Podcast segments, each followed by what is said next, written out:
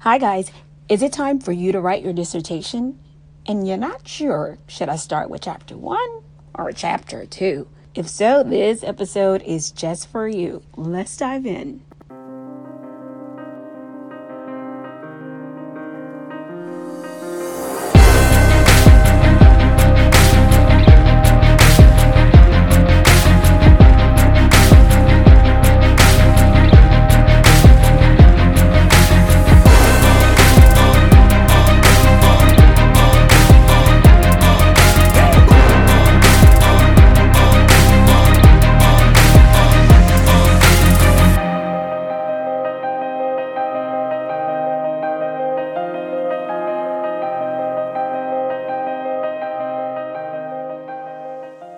Hi, guys.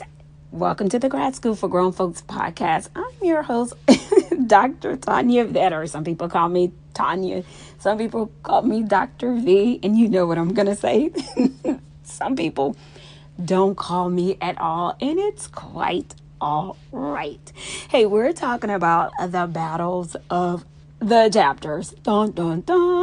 Should I start with chapter one or chapter two? I'm confused. I'm reading this information and that information, and one author is saying one thing, and hey, I get it. You guys are confused. Um, and you know what? Relax, chill out because I've got some great news for you. So, this is a quick one. So, check this out.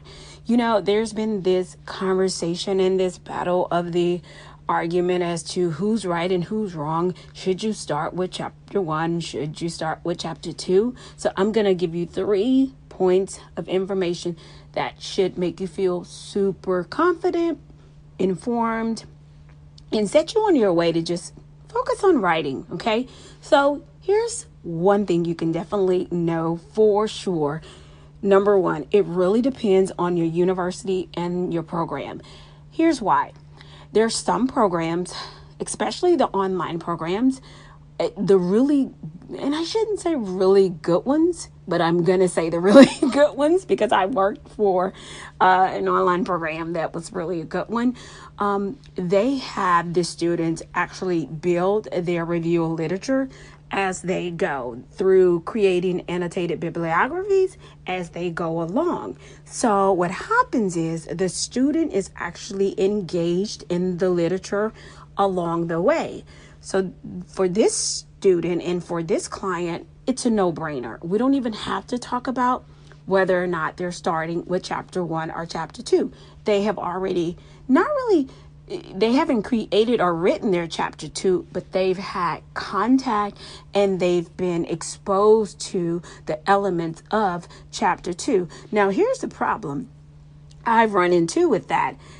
It didn't really come across to them that this is actually what they were doing. I do think that the professors could do a better job at explaining to them how this piece is going to p- play a role in their dissertation so that they're not getting to the end of that arduous task and you know they are with the 25 annotated bibliographies not knowing okay the role that it plays in their rev- review of literature or how to use it all right? So he, it's a great strategy if it's explained well. So for that particular program or type of program um, in university they automatically set their students up to start uh, being um, exposed to the review of literature. All right. But here, I think again now, this client, I've worked with them, and what happens is they're confused about chapter one, and that's okay. It's it's okay. It's an easy. It's not an easy fix, but it just means, you know, they they they got exposed to chapter uh, to the review of literature, but not chapter one, and it's okay. Now, on the other end, you may have a program in university, particularly face to face, especially if it's a three and a half year program where they take a different approach. They start you with chapter one, um, and it's okay. The, the interesting thing is, and we'll talk about it in number two, we'll talk about it also in number three in the face to face programs. And if it's three and a half years, sometimes they expect you to automatically know to go and look at some of these elements in the artic- articles yourself. So, what I see happening in the face to face programs, you guys will do more peer reviews. Um, you guys will do an analysis. Um, it was, it's another word I'm also looking for. You guys would do an assessment, if you will, of other journals, and they'll ask you to evaluate them. And so you can get exposed to the components of uh, reviews of literature, right? So they do it in that way, okay? Number two is the biggest thing. Honestly, you're to work simultaneously with chapter one and chapter two. And here's why because for your topic that you think you're interested in, especially in the beginning, you're going to look at certain sections that um, are key Number one, it's definitely going to be the recommendations for further research needed because you're trying to see if there's even a gap for what you are interested in. The other part is you're looking at the the problem, um, the background of the problem, right? To see if it's even worth. Is it still a problem?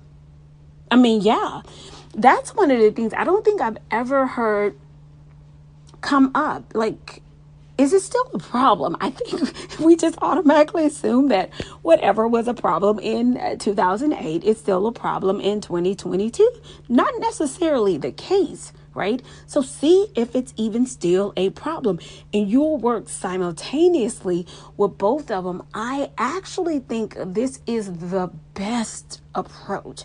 So you don't even have to, you know, really panic about do I start with chapter one? Do I st- start with chapter two? You're going to work simultaneously with both of them anyway when you're starting out.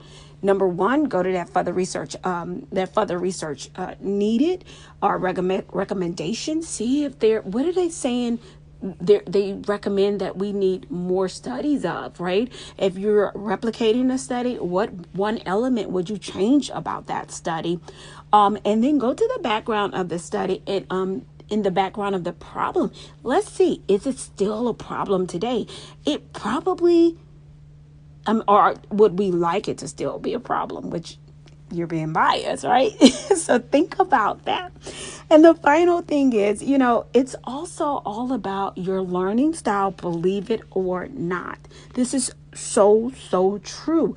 And I know many people are going to disagree, especially like really, really, you know, scholars who are just like, in their tweed jackets are probably rolling over with their pipes right now in their grave. But it is it, it really does matter. Um, your learning style actually matters. I mean we say this all the time when it comes to students but we rarely say it when it comes to graduate students. It really does matter. I've seen people do phenomenal jobs starting at chapter one and i've seen people do phenomenal jobs starting at chapter two. That's it. So it really boils down also to your learning style. I hope this episode has served you well. You guys know what I say. When you do what you do, you do it well. You've decided to do this, so do it well and do it well supported. See you next time.